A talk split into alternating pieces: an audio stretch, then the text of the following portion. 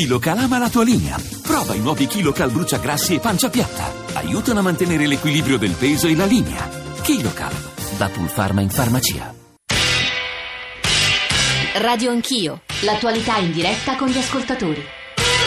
906, tornate con Radio Anch'io, Giorgio Zanchini al microfono, avete sentito al GR le due questioni di cui ci occuperemo, eh, la prima dalle 9 alle 9 e mezzo le dimissioni della ministra Guidi e le sue conseguenze, la seconda l'appart- l'appartamento del Cardinal Bertone perché ci sono delle, un'evoluzione eh, nell'inchiesta e di questo ci occuperemo dalle 9 e mezzo alle 10. C'è Massimo Mucchetti che ci sta ascoltando, volevo perché gli ascoltatori ci stanno chiedendo questo, è una vicenda molto complicata, fate più chiarezza possibile. Allora, enucleo quelli che mi sembrano i punti eh, chiave. Inchiesta sullo smaltimento dei rifiuti illeciti al centro Eni di Vigiano, Basilicata. Porta all'arresto di cinque persone. La Procura di Potenza ha iscritto nel registro degli indagati per corruzione traffico illecito di influenze Gianluca Gemelli, commissario di Confindustria Siracusa e compagno della ministra Guidi. Tra le intercettazioni agli atti, una telefonata a novembre 2014 tra la ministra e il compagno, bocciato il 17 ottobre un emendamento nel decreto Sblocca Italia sulla realizzazione del progetto per lo sfruttamento sfruttamento del giacimento petrolifero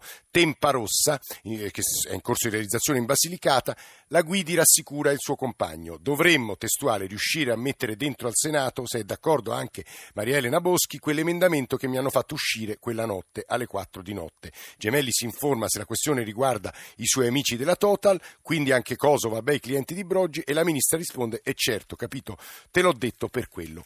Questo è quello che è emerso dalla intercettazione. Di, sullo, sullo, sfondo però c'è una questione più grande che è lo, eh, il petrolio in Basilicata. Eh, Massimo Mucchetti, buongiorno, Presidente della Commissione Industria, Commercio e Turismo del Senato della Repubblica, grande esperto industria, giornalista, eh, fa parte della cosiddetta minoranza del Partito Democratico, cioè di colui che spesso ha contestato la linea politica del Presidente del Consiglio Renzi. Non so in questa uh, vicenda lei che posizione abbia, Senatore Mucchetti. Ma bisogna distinguere due punti. Uno è la ricerca eh, del petrolio dalle fonti energetiche in Basilicata sì. o altrove, l'altra è eh, il traffico di influenze di cui la Procura accusa eh, il signor Gemelli e quindi il conflitto di interessi che è esploso in capo alla, all'ormai ex Ministro dell'Industria. Sì. Allora, sul petrolio in Basilicata la mia posizione è sempre stata quella che nel rispetto delle, delle, dei vincoli ambientali eh, debba essere estratto tutto il petrolio che si può estrarre, perché sarebbe eh, come dire, abbastanza, eh, a mio modo di vedere, strano che un paese povero di fonti energetiche come l'Italia, quando trova qualcosa di certo e di sicuro, come il petrolio in Basilicata che si estrae da 40 anni senza che ci siano stati problemi, ehm, rinunci a una parte della propria ricchezza.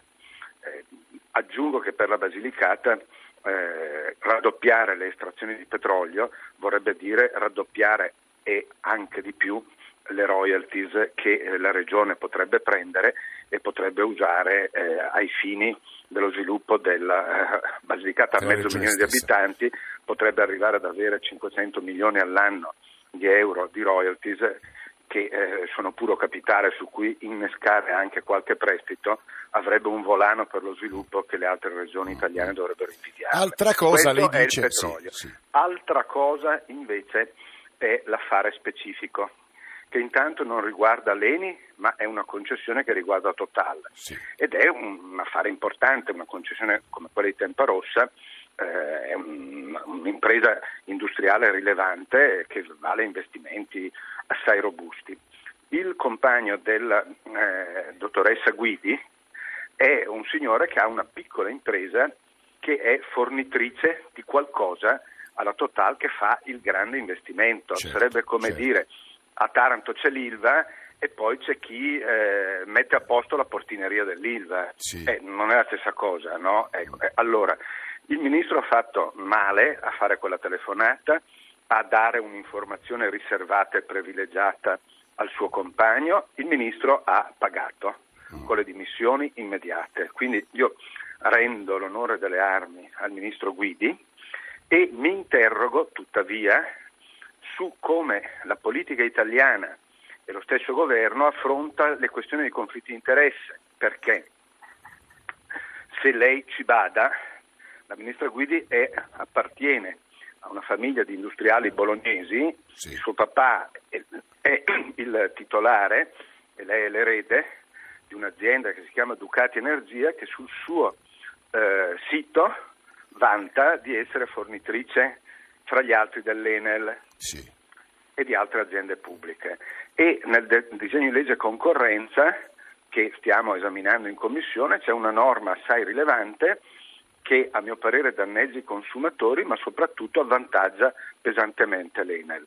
Ecco, questo non è un conflitto di interessi che eh, ha bisogno delle indagini della magistratura. No, è alla luce del sole. È alla luce del sole. Sì. E come mai su questo conflitto invece eh, si fa fatica a risolvere e a risolverlo a favore dei consumatori? Eh, Mucchetti, Eh, io credo mh, che insomma, l'intervento di Massimo Mucchetti, non per lodarlo, Eh. perché è un collega giornalista, ma insomma abbia fatto grande chiarezza, ha spiegato come credo stiano le cose, noi lo ringraziamo molto, il Presidente della Commissione Industria, anche perché è stato ascoltato da quello che ieri è stato forse il capofila della contestazione più aspra nei confronti del governo, e mi riferisco al capogruppo del Movimento 5 Stelle alla Camera, Michele Dell'Orco, che saluto, buongiorno Dell'Orco e benvenuto. Salve, buongiorno, Sarò subito da lei perché volevo semplicemente farle ascoltare un ascoltatore Antonio da Napoli, leggere un po' di messaggi che sono più o meno tutti in linea con una sorta di delusione non tanto nei confronti del Partito Democratico quanto di una generazione, ma come da una quarantenne come la Guidi non ce l'aspettavamo, scrivono un paio di ascoltatori, pensavamo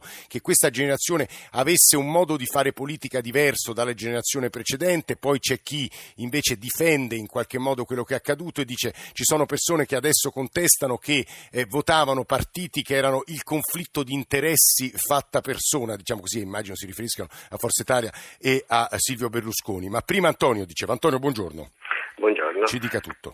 Niente, volevo riprendere quello che ha detto lei ultimamente, nel senso che sì, oggi assistiamo a una specie di commedia, no?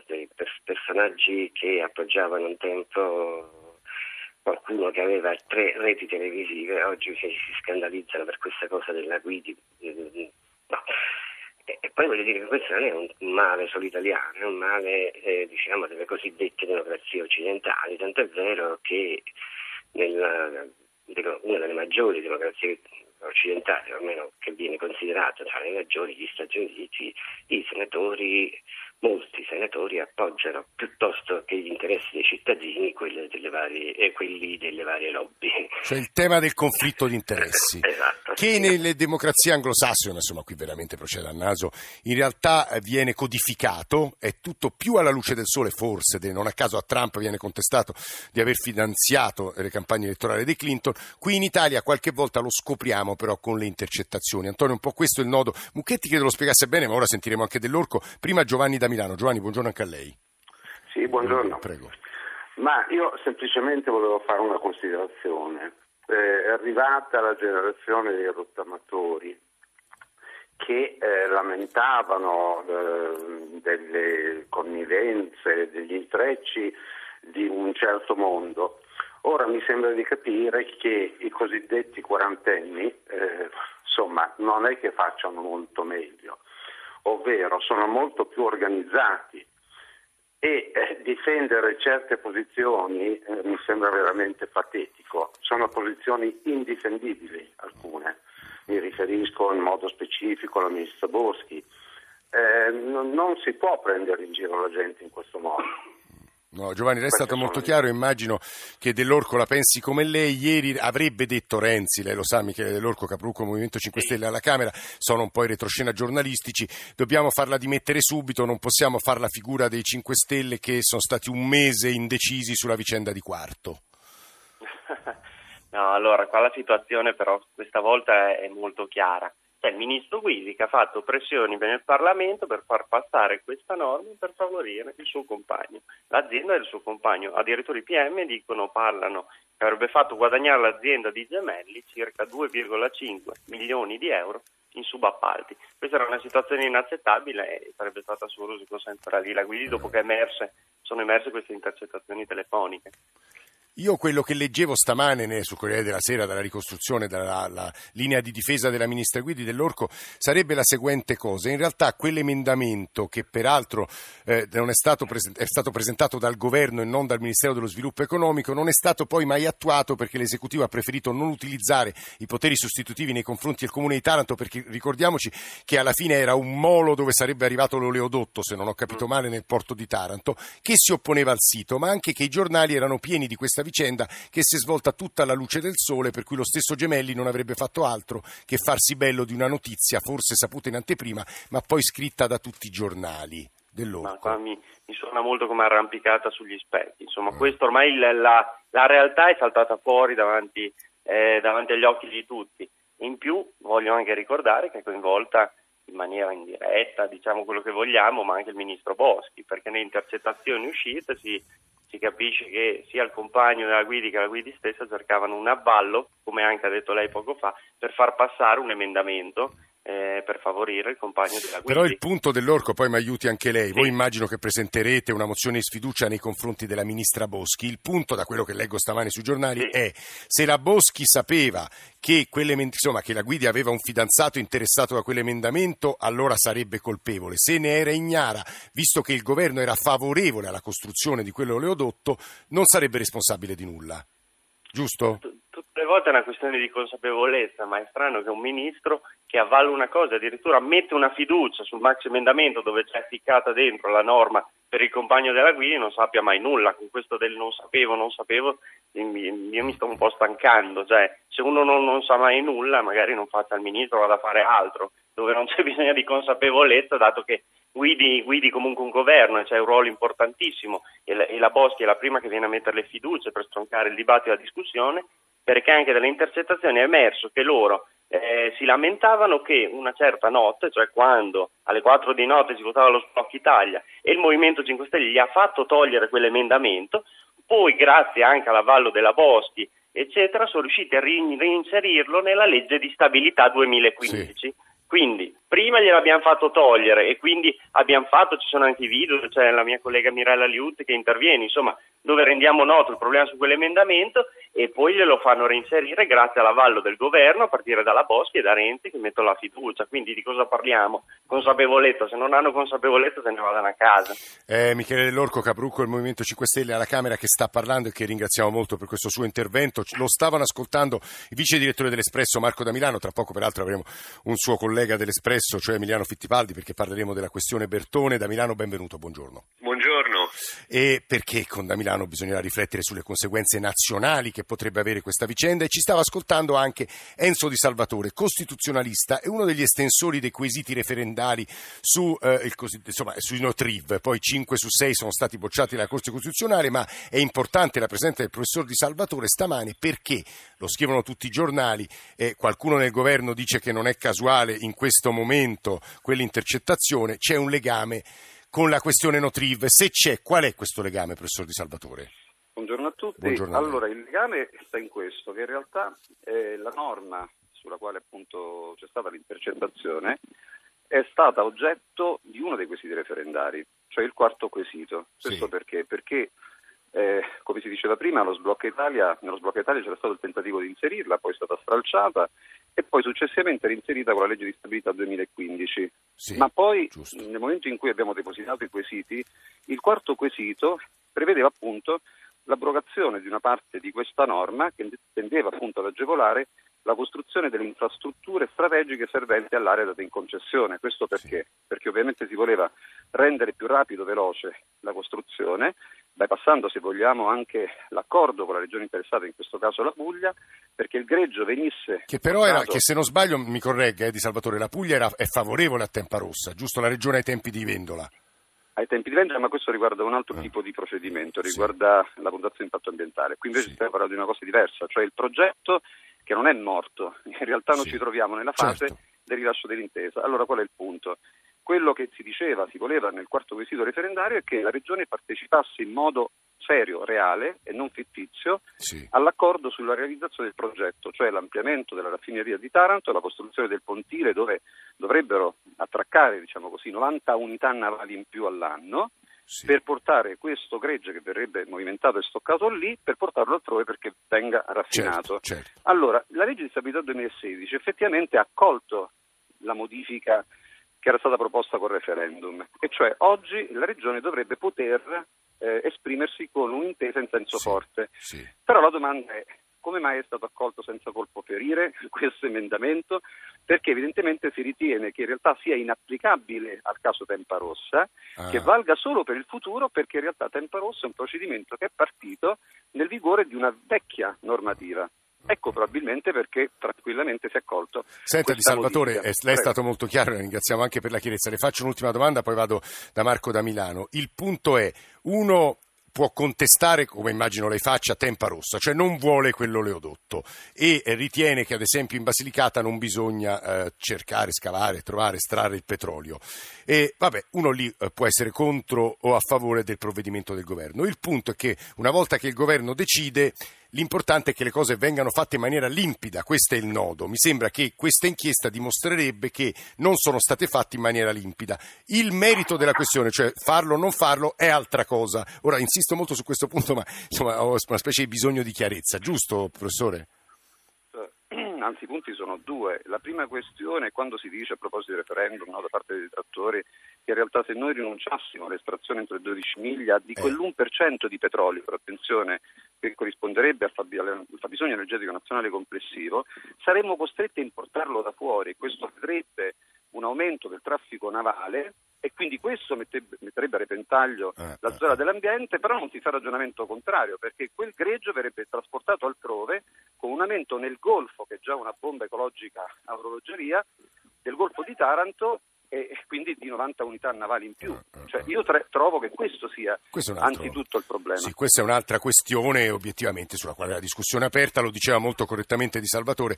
Tempa Rossa è un progetto che non è ancora concluso, è in corso l'iter con, eh, al solito in Italia, impugnazioni, eh, bocciature, eh, poi il Consiglio di Stato era intervenuto, ma insomma non c'è ancora. Eh, Marco da Milano, questi erano gli aspetti diciamo, di merito. Poi c'è, non dico il metodo, ma la questione più politica che abbiamo sfiorato con Feltri e Carbone e che vorremmo toccare con lei. Perché qui il punto è il conflitto di interessi di cui viene accusato questo governo in molti suoi ministri e le conseguenze sul governo Renzi di quello che è accaduto ieri.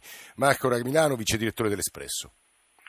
Beh, per eh, parafrasare il titolo di un bel film, le conseguenze dell'amore in questo caso, eh, comunque le conseguenze politiche sono sono rilevanti e non si chiudono con le dimissioni del, del ministro Federica Guidi proprio perché eh, c'è questa sorta di tempesta perfetta eh, di cui stavate parlando qualche istante fa eh, perché la scadenza del referendum del 17 aprile che già aveva spaccato il Partito Democratico alla vigilia di una direzione che poi come ricordiamo fu spostata per la, per la tragedia dell'incidente in Catalogna e, e, anche probabilmente perché non si era ancora trovato un accordo politico all'interno del Partito Democratico, insomma i vice segretari del PD, Serracchiani e Guerini dissero linea ufficiale del partito era l'astensione, anche se il quesito referendario, il superstite quesito referendario è stato promosso dai consigli regionali di regioni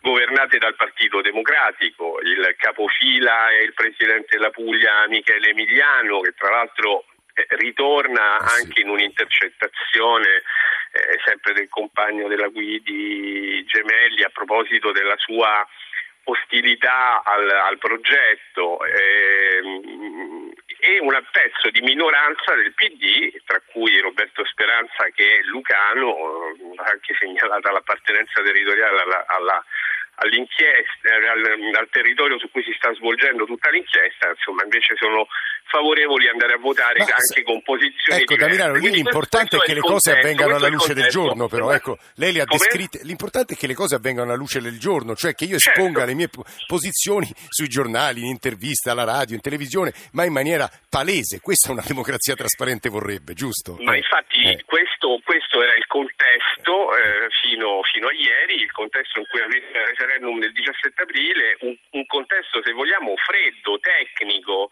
un contesto in cui legittimamente eh, i competenti e gli esperti si confrontavano sulle ragioni del sì, del no e dell'astensione che comunque mh, è un modo di esprimersi al referendum e invece adesso tutto viene acceso e diventa rovente anche perché quando leggi eh, compagnie petrolifere devi vedere conflitto di interessi, quando leggi i posti di lavoro che era un grande tema dibattuto anche a proposito di questo quesito, non dimentichiamo la presa di posizione anche della CGL, dei, della, dei chimici della CGL che, che sono sì. contrari al referendum, bene, quando leggi produzione di posti di lavoro, leggi le intercettazioni del sindaco eh, Rosaria Vicino, il sindaco di Corleto Perticara, che addirittura al telefono, eh, ingenuità pazzesca, detta i nomi e perfino l'ordine delle assunzioni da, da, da effettuare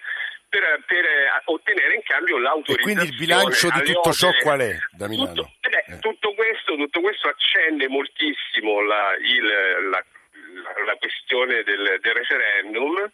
Eh, la, la, rende politicamente incandescente laddove il governo tendeva a raffreddarla fino a farla scivolare nell'indifferenza. E poi c'è una questione politica che riguarda eh, il governo Renzi, perché il ministro Guidi era un ministro senza colore politico, anzi qualcuno disse all'epoca che era l'unico, un, ministro berlusconiano, un ministro sì, del patto del no, Nazareno, disse al momento della nomina. Quindi di per sé la sostituzione di un ministro non, non rappresenta un problema eh, per il governo, però in un accumulo di eh, sovrapposizioni familiari, parentali, amicali, eh, ruoli che vengono affidati eh, non, non, si sa in base a quali competenze, ma si sa in base a quali rapporti personali. Ecco, allora eh, anche questa questione probabilmente renderà più, la, più complicata la gestione di, eh, di altre situazioni. Il ministro Boschi ad esempio non credo che abbia una responsabilità eh, personale in questa vicenda, lei come Ministro dei rapporti per il Parlamento deve dare il suo parere su ogni emendamento, quindi eh, è tutto da dimostrare che sapesse il risvolto eh, personale del Ministro Guidi sulla vicenda Temparossa, però certamente viene indebolita nella sua difesa. E come ha eh, annunciato, sa, da Milano, da Milano lo sa meglio di me perché è un profondo conoscitore anche delle dinamiche interne dei partiti italiani. Il Movimento 5 Stelle ha annunciato un'altra mozione di sfiducia nei confronti della ministra Boschi. Noi Ma ringraziamo era molto. Sì, sì. Era già annunciata, era già annunciata perché, perché, comunque quello che stava succedendo su Banca Etruria, cioè l'indagine sul padre della Boschi, vicepresidente dell'istituto, per bancarotta fraudolenta, la richiesta del commissario liquidatore dell'istituto di restituire 300 milioni di euro, eh, una richiesta che coinvolge tutto il consiglio di amministrazione insolito per gravissima da Milano la devo fermare perché sente la nostra sigla. Vabbè, tutto no. questo diventa molto rischioso. Noi la ringraziamo molto. Adesso ci occuperemo della vicenda del Cardinal Bertone e eh, al posto della Guidi stamane sui giornali c'era il nome di Teresa Bellanova che doveva essere ospite eh, di Ilaria Sotis eh, per parlare di Confindustria con Squinzi e Barbagallo. Non ci sarà anche per questione di discrezionalità politica probabilmente. Ci risentiamo tra poco